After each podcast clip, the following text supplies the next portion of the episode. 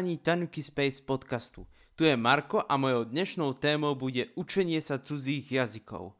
K tejto téme ma prinútil istý zaujímavý rozhovor s jedným mojim kamarátom z Česka, ktorý sa špecializuje na rôzne cudzie jazyky, predovšetkým na slovanské jazyky.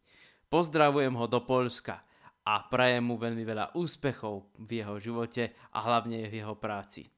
Ak ho poznáte, ak viete, kto to je, Prosím vás, nechajte si to pre seba. Bez tak či onak, bol to veľmi zaujímavý rozhovor po dlhej dobe a dospeli sme k jednému zaujímavému názoru, že nevidiaci to majú s učením sa cudzích jazykov veľmi ťažké. O tom, ako vidiaci sa učia cudzie jazyky, to je jasné. Napríklad pri Duolingu, e, túto aplikáciu som skúšal, je to úplne jednoduché. Máte tam rôzne obrázky, pozriete sa na ne a viete čo a ako. Ja som Duolingo skúšal a nebyť toho, že niektoré slova som si musel trošku aj domýšľať, vtedy som sa pokúšal naučiť cez Duolingo po španielsky a samozrejme cez anglické Duolingo, nešlo mi to veľmi šťastne. A potom mi kamarát povedal, že sú tam obrázky. Takže pri slove sapatas boli obrázky topánok. Vedel som, že mám napísať po anglicky shoes. A vtedy by to došlo. Keby len to, tak na druhej strane treba povedať, že aj Duolingo nie je veľmi dobre prístupná aplikácia pre nevidiacich. V tomto určite nie. A mimochodom, niektoré jazyky sú tam riešené samostatne. Na jednej strane je to dobré, na druhej strane nie tak celkom, pretože si myslím, že každý jeden jazyk by sa tam mal riešiť nie len tak, že kto ako si zmyslí. Netreba ale zabúdať, že v prípade rôznych internetových stránok na učenie sa cudzích jazykov sa zameriava hlavne na tú gramatiku, odkiaľ tí ľudia, čo tú stránku zakladajú, pochádzajú. Uvediem tu zo pár príkladov a hlavne to, ako by sa to malo riešiť. Napríklad Goethe Verlag, Book 2 alebo 50 Languages. No a názov spoločnosti hovorí za všetko. Verlag. A keď sa pozriete napríklad na prvú lekciu, mimochodom všetky lekcie sú rovnaké, všimnete si takú pozoruhodnú vec, že sú tam iba on, ona. Je to preto, pretože v Nemčine sa používajú R a Z e, v jednotnom čísle. Alebo L a Z, keby som to mal vysloviť po nemecky. V angličtine napríklad existujú tri formy. Čiže tak ako u nás. On, ona, ono, to znamená he, she, it. Ale rovno začali v prvej lekcie práve tým časovaním osobného zámena pre ja. Iní lektory alebo iné lekcie sa začínajú hlavne tak, že sa tam začína s takýmito frázami ako dobrý deň, ako sa voláš, ako sa máte, e, dobre a vy, koľko máte rokov, volám sa odkiaľ pochádzate, pochádzam z... Ďalej, čiže tak. E, no a potom sa prechádza aj na nejaké tie slovíčka a tak podobne. No a tu je ten výsledok a určite sú tam aj obrázky. Ja si sa to pamätám na jednu veľmi zaujímavú skúsenosť. Kto vie, či niečo také ešte existuje? Asi už nie. Ale voľa kedy Walt Disney vydal hovoriaci anglický slovník alebo tuším sa to volalo Talking Patient Dictionary, alebo nejako tak. U nás sa to nazývalo hovoriaci anglicko-slovenský slovník. Existovala samozrejme k tomu kazeta, keďže to bolo vyrobené v roku 1993. Vtedy ešte CDčka tak v obehu neboli, ako to je teraz. No, tak teraz ani CDčka nie sú v obehu. Používa sa namiesto toho YouTube, podcasty a podobné služby pri počúvaní hudby a jazykov a tak podobne, no alebo Spotify, ale to sú po, už podcasty. No a v tom čase to bolo vlastne veľmi zaujímavé, pretože pri niektorých slovíčkach boli aj zvuky. Tak napríklad, keď povedal ten hlas, alebo to je jedno, či to bol muž alebo žena, tam bol muž aj žena zároveň, sa striedali tam pri tých lekciách.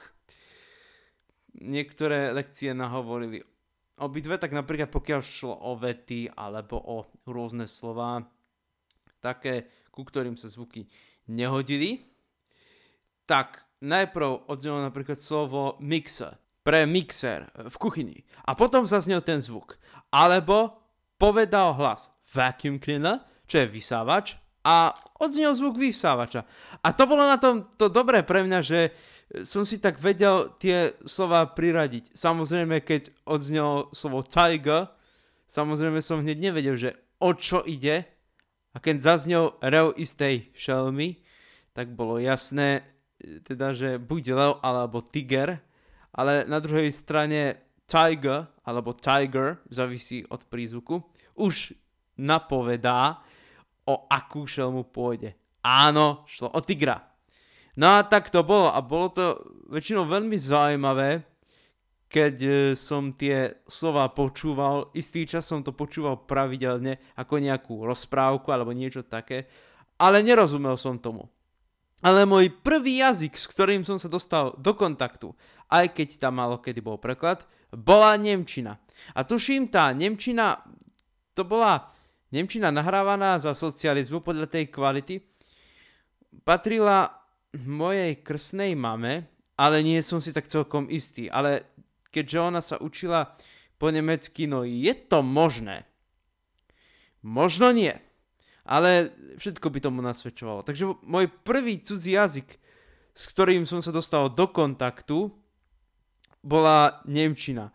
A opäť tam boli samozrejme nejakí nemeckí interpreti prizvaní a niekto, čo hovoril po slovensky, čo a ako, e, to znamená pri rôznych lekciách a tak podobne. No a aspoň som sa naučil prízvuk, aj keď niektoré dialógy boli prekladané. Tak napríklad, pamätám si na takú zaujímavú vec, ktorá sa mi prihodila. Vtedy som už chodil na Nemčinu. Samozrejme, ako som spomínal v tomto podcaste, môj hlavný, primárny cudzí jazyk je angličtina. Nemčina bola potom a potom boli aj iné jazyky. Ale keď som išiel raz na Nemčinu, tak to bolo po obede, bolo veľmi veľa hodín. A práve vtedy mi zavolala moja mama, niečo odo mňa potrebovala, niekde som potreboval ísť, neviem už či k doktorovi. Zložil som ten telefón, pretože cez hodinu nemá čo vyzváňať mobil a zabudol som si prepnúť mobil, ale nevedel som vtedy, že Nemčinu mám až po obede. Pán učiteľ ma poslal pokojne von, že Marko, chod si to vybaviť. Možno, že tvoja mama nevie, že máme Nemčinu po obede. Asi nevie. No tak choď. Ani ja to nemám rád, keď zvoní telefón. Tak som si to vybavil, potom som prišiel a nevedel som, teda nevedel som si hneď spomenúť, ako povedať prepáč. No a potom mi to náhle došlo, že prepáčte, ako sa to povie po nemecky. A tak som si náhodne spomenul Verzeihen A učiteľ bol prekvapený a pýta sa ma, Verzeihen to naozaj znamená prepáč. To sme sa neučili, odkiaľ to vieš? No a tak som sa mu potom priznal, že práve vďaka tej kazete som sa toto slovo naučil, ale aj vďaka prekladaču. V tej dobe neexistovali, alebo neboli populárne také tie rôzne služby, ako sú teraz Deep Learning Translator alebo Google Translate, ako vtedy. Vtedy existoval PC Translator a nejaké mini prekladače na baterky. No, a ako som dopadol s takým mini prekladačom na baterky, kedy prasklo potrubie na istej dovolenke nám v izbe, radšej vám o tom nepoviem. Bolo to veľmi komické. Dnes už by som niečo také vedel preložiť. No ale k tomu učeniu sa cudzích jazykov. Čiže dnes existujú rôzne stránky, kde sa dá cudzí jazyk naučiť aj zadarmo. Napríklad Lingohood. To je anglická stránka. Trošku som pomáhal tam pri úprave slovenského prekladu. Nejaké slova tam totiž neboli preložené správne. Ale to je preto, pretože angličtina napríklad pri slove holiday má niekoľko významov. Tak napríklad holiday znamená ako dovolenku, tak aj sviatok, ako napríklad Vianoce, mm, Diwali, Ramadan, alebo Deň vďaky zdania, Halloween a podobné sviatky.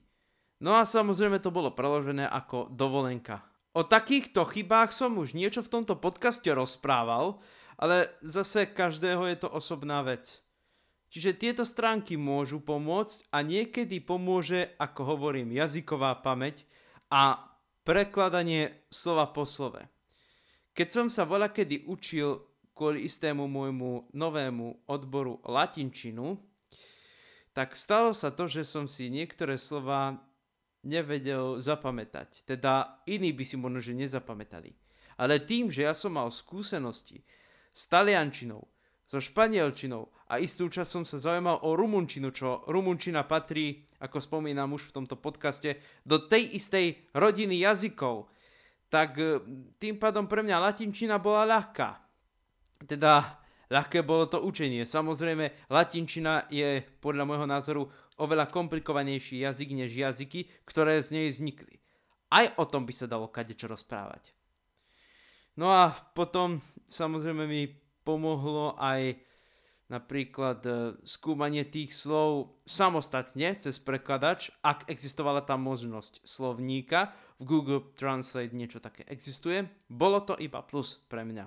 No ale teraz k tej angličtine, ktorú som sa učil ako prvý a respektíve hlavný cudzí jazyk.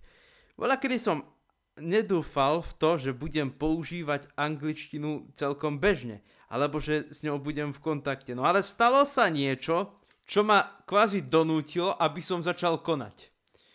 A to viete, v roku 2007 som bol v istej čajovni, ktorá už neexistuje, ale bola tam výstava rôznych hudobných nástrojov. No a vtedy som si všimol, že v našich encyklopédiách o týchto hudobných nástrojoch sa vôbec nič nepísalo. A dokonca ani na slovenskej Wikipédii. Začal som teda konať.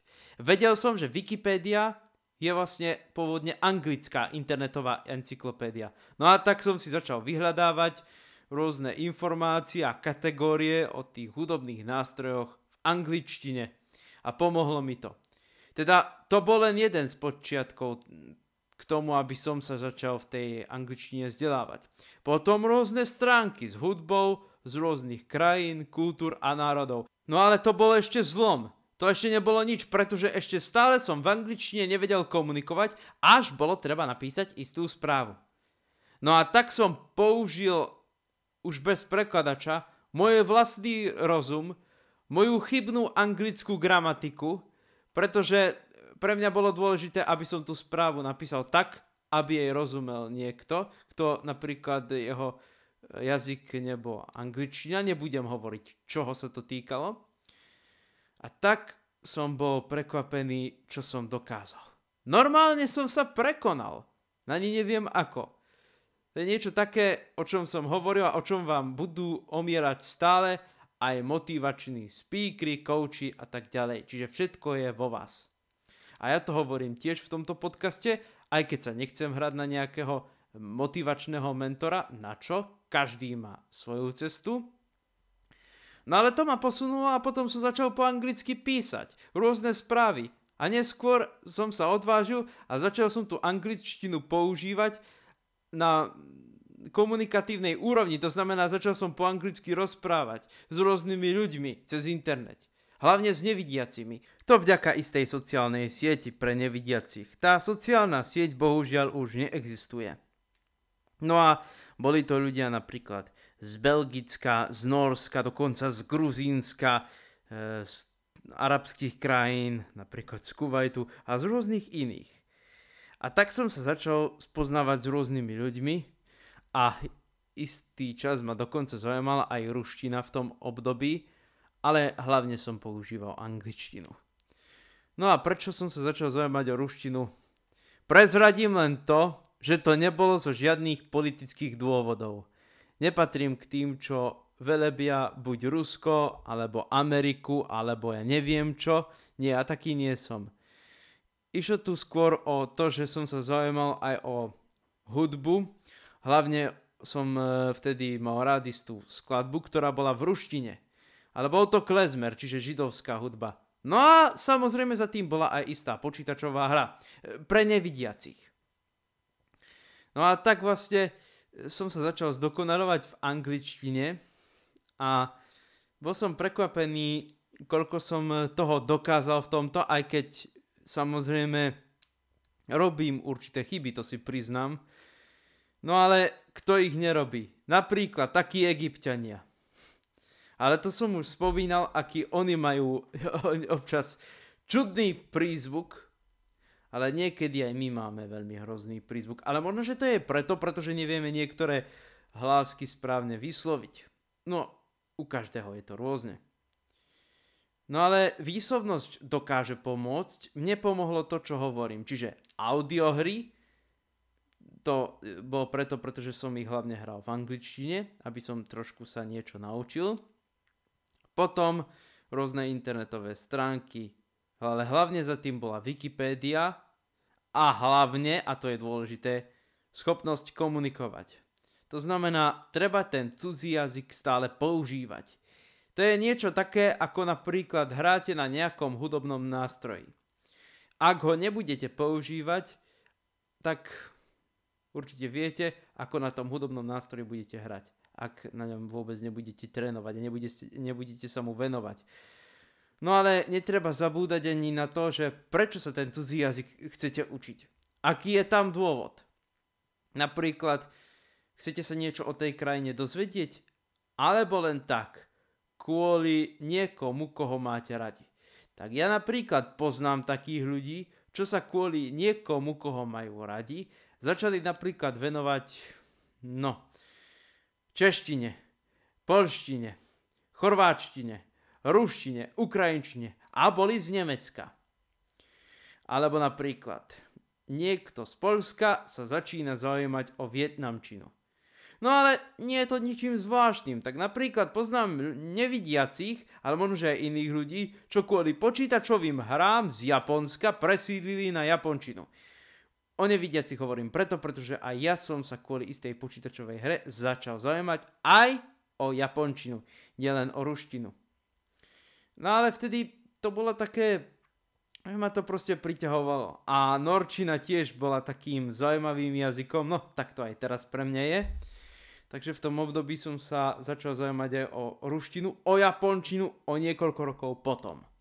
To vlastne bolo to obdobie, kedy som ukončoval alebo ukončil základnú školu a nastupoval som na konzervatórium.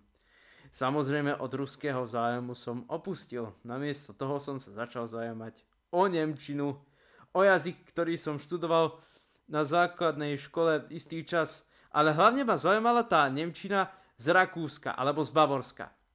Čiže tá dialektálna, pretože tá oficiálna je, no, trošku tvrdá. No ale aj francúzština je tvrdá, ale pekný jazyk. No a keď istý môj kamarát z Belgicka sa rozhodol, že sa bude učiť po slovensky, začal som konať. Veď francúzština je pekný jazyk. A tak som sa od neho pokúšal vyzvedať alebo vyzvedieť nejaké tie francúzske slovíčka a vety. Potom sme už na seba stratili kontakt. No, možno, že to bolo preto, pretože som si začal uvedomovať, že existujú aj iné veci, nie len priateľstva cez internet a chcel som popracovať na sebe. Predsa len obyčajné priateľstva stoja za to. Ale tie internetové priateľstva a internetové hovory vám samozrejme môžu pomôcť, lebo ste nútení. Čiže môžu vám tie hovory pomôcť a keď sú rôzni ľudia, čo robia rôzne kurzy, tiež je to plus, lebo aspoň ste s tým jazykom v kontakte. Aspoň sa mu začnete venovať po gramatickej stránke. No ale čo si tak všímam, tak v rôznych jazykoch sa začína hlavne, keď to tak odpozorujem, okrem gramatiky, aj tými dorozumievacími frázami, tými úvodnými, čiže ako sa voláš, kto si, ako sa máš a tak podobne. Pre nevidiacich v skratke flashcards alebo karty s obrázkami, či už na mobile alebo obyčajné, nepomôžu. Vidiacim áno, nevidiacim nie. A keď môj kamarát, o ktorom som rozprával v úvode, spomenul, že Duolingo nevidiacim nepomôže, no musel som s ním súhlasiť. Stavím sa, že mnoho nevidiacich len tak odpinkalo Duolingo. No, to znamená, poznám istého kamaráta, ktorý používal Duolingo v Nemčine a vo francúzštine, teda aby sa naučil tie jazyky, ale asi sa stavím, že ho použil cez španielčinu a vo francúzštine celkom dobre obišiel. ale tým, že francúzština a španielčina sú románske jazyky, nie je to ničím zvláštnym. No a istý čas študoval v Nemecku, takže tú Nemčinu som aj trošku chápal. A čo sa týka mňa, Duolingo mi trošku napomohlo pri tých znalostiach španielčiny. Ale bol to iba zlomok. Úplný zlomok a nevyšlo to tak, ako by som bol čakal. Nebolo to kvôli tomu, že by som ten jazyk nemal kde využiť, dokonca som istý čas sa pokúšal mojou chabou španielčinou komunikovať, hlavne cez noc s rôznymi ľuďmi z Latinskej Ameriky. Je to pochopiteľné, pretože tam majú časový posun. No a vtedy tam u nich bol zrejme večer alebo po obede. No ale potom som od toho opustil, pretože som sa začal venovať niečomu úplne inému a tak môj záujem o jazyky musel ustúpiť. Ale ako hovorím, každý má svoj spôsob, ale obrázky nevidiaci nemusia povedať nič. Čiže na obrázky môžu nevidiaci zabudnúť určite ale napríklad rôzne stránky, ktoré vám môžu pomôcť pri učení sa cudzích jazykov, tak e, dajú sa nájsť, ale ja odporúčam lingohut.com. Je to výborná stránka, je dokonca aj v slovenčine a v češtine. A môžete ju použiť hlavne na to, aby ste sa naučili nejaké základy v angličtine.